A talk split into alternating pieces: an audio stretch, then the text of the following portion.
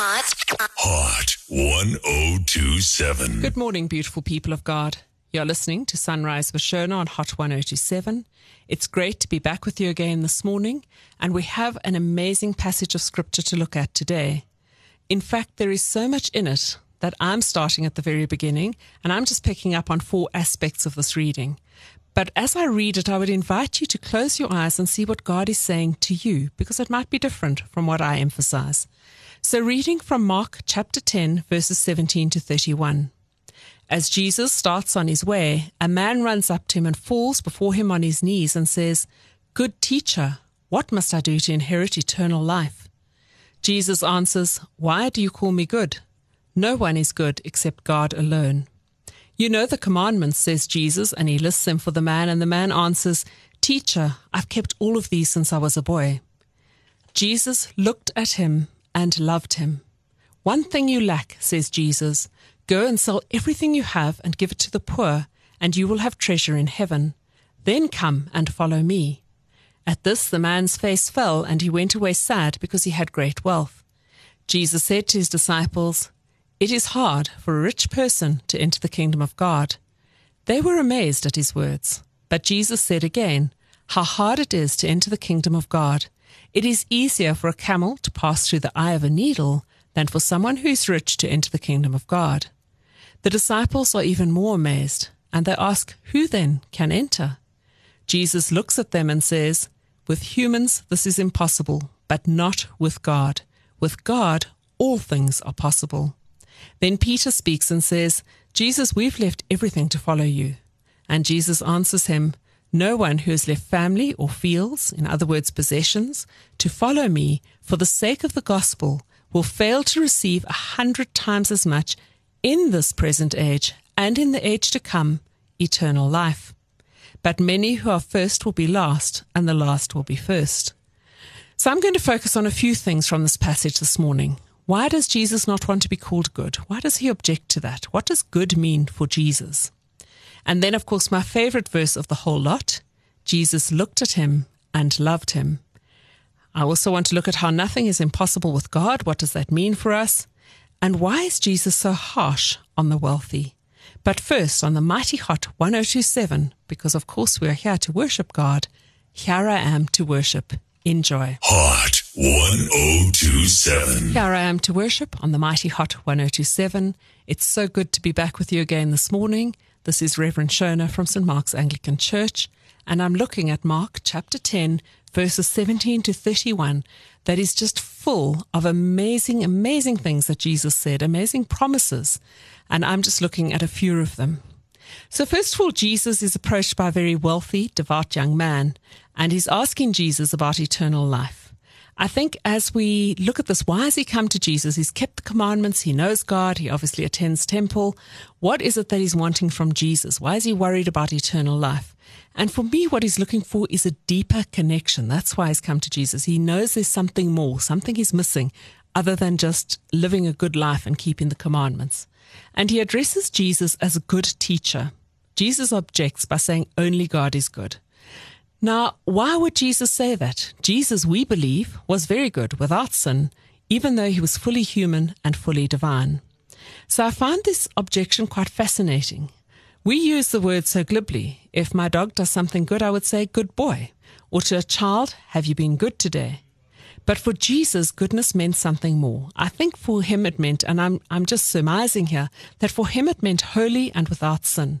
And I think his objection to receive the title good is another indication for us of Jesus' humility and his deference to God. Only God is good. In the Anglican Church, we have this thing where the priest will say, God is good. The congregation answer all the time. The priest says all the time, and the congregation answer, God is good. So I think for Jesus, goodness was more than just being a good person. It was a holy person, and that's why he points to God. And of course, we believe Jesus was holy, but Jesus, in his humility, wants us to rather look at God. Next, we are told Jesus looked at him and loved him. Now, just, just sit for a moment with that. Jesus looks at you and loves you. What a beautiful thing. Can you imagine that? Jesus looking at you with love. I think most of us have been fortunate enough to see someone look at us that way with love. And it is a beautiful, wonderful, affirming thing. How much more so when God looks at us and loves us?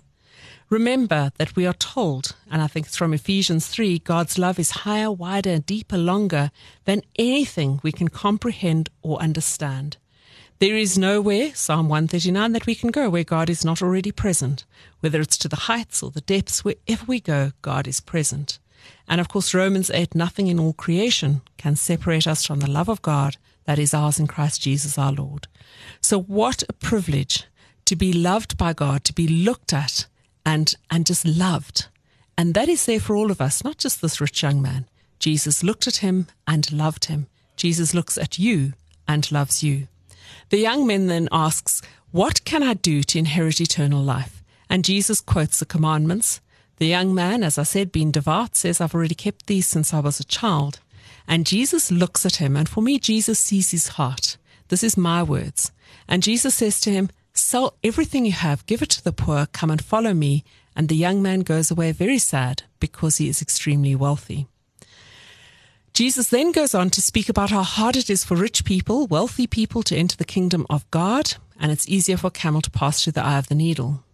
Disciples are very surprised by this, and I think we often think Jesus was extremely poor and the disciples were extremely poor. I'm not sure that's true. There are many theologians who feel that Judas was the keeper of the money, that they weren't that poor because people used to give them donations. So the disciples are amazed and ask then who can be saved? And Jesus says, for humans it's impossible, but with God nothing is impossible. So why does Jesus pick on wealthy people? He didn't say that to everyone. He picks particularly on this man's wealth. And I think it's about how we view our wealth. And the fact that this man came to Jesus seeking something deeper, Jesus looks at him and sees that what is standing in the way, what he's most attached to, this young man, is actually his wealth, not God. So Jesus sees that because his attachment is to his wealth, he needs to let go of that in order to be set free to truly connect with God. That's how I see it anyway. Because everything we have comes from God, and God needs to be number one in our lives. We need to let go of all attachments and place God as number one. And I think that comes later when Jesus says to the disciples, if you've left everything for me, you will receive your reward. So where we have our treasure, there is our heart also. We look at Matthew um, 621, we see that. I feel it's okay to have wealth. We just can't be attached to it. This young man had made his wealth more than God. And that's what Jesus sees. And that's why he has to sell everything, let go of that attachment, and just seek God. So I'll look at this in more detail just now. But first, on Hot 1027, let your living water flow over my soul. And of course, this starts with the name of Jesus, Jesus, Jesus. And it's one of those songs that I always feel is so anointed. And we must never forget the power in the name of Jesus. So I invite you to sing along as you listen. Enjoy. Hot 1027. Let your living water flow over my soul on Hot 1027. Welcome if you've just joined us. You're listening to Sunrise with Shona, and it's really good to be with you. I've been exploring some of the things in Matthew chapter 10. And as I said before, there's so much there. Maybe you need to just sit with it, read it, and see what God is saying to you today. And of course, in Matthew chapter 10, we have the rich young man who's very attached to his wealth and couldn't give it away. So he goes away really sad. And Jesus then says, when questioned by his disciples, that nothing is impossible with God. I can't tell you how many times I've prayed that for people or said that to people who've come to me in distress. For humans, it might be impossible, but nothing is impossible for God. And I've seen that over and over again, how just when we think there's no way forward, just when we think that the person cannot carry on, just when we think that perhaps um, God isn't going to work, God works. And we've seen amazing results. God, for me, is indeed the God of the impossible, and I never forget that. So, whatever we're facing today, let us remember that verse. God looks at us and loves us, and nothing is impossible for our God. Next, Peter says to him, Well, we've left everything for you. And Jesus says, If you've left family and fields, and for me, when he says fields, he means possessions, because a field meant wealth in those days. So, in other words, you've left your people and you've left your possessions to follow me.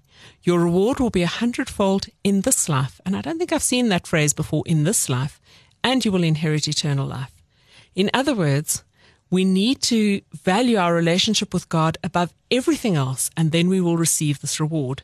And I don't think when Jesus says your reward will be a hundredfold, he's just talking about a material reward. I don't see that at all. I think he's talking about um, something that is priceless that peace of God that passes all understanding, living in the love of God, exhibiting the fruits of the Spirit, knowing those gifts of the Spirit within your life. I think that's our reward when we follow Jesus. It might be wealth, but it's not necessarily wealth. We are rewarded in so many other ways. Think about the fact that we are being loved, held, protected by God. All of these are amazing rewards. We don't ever have to do anything alone. God is always with us. And lastly, Jesus says, the first will be last and the last will be first.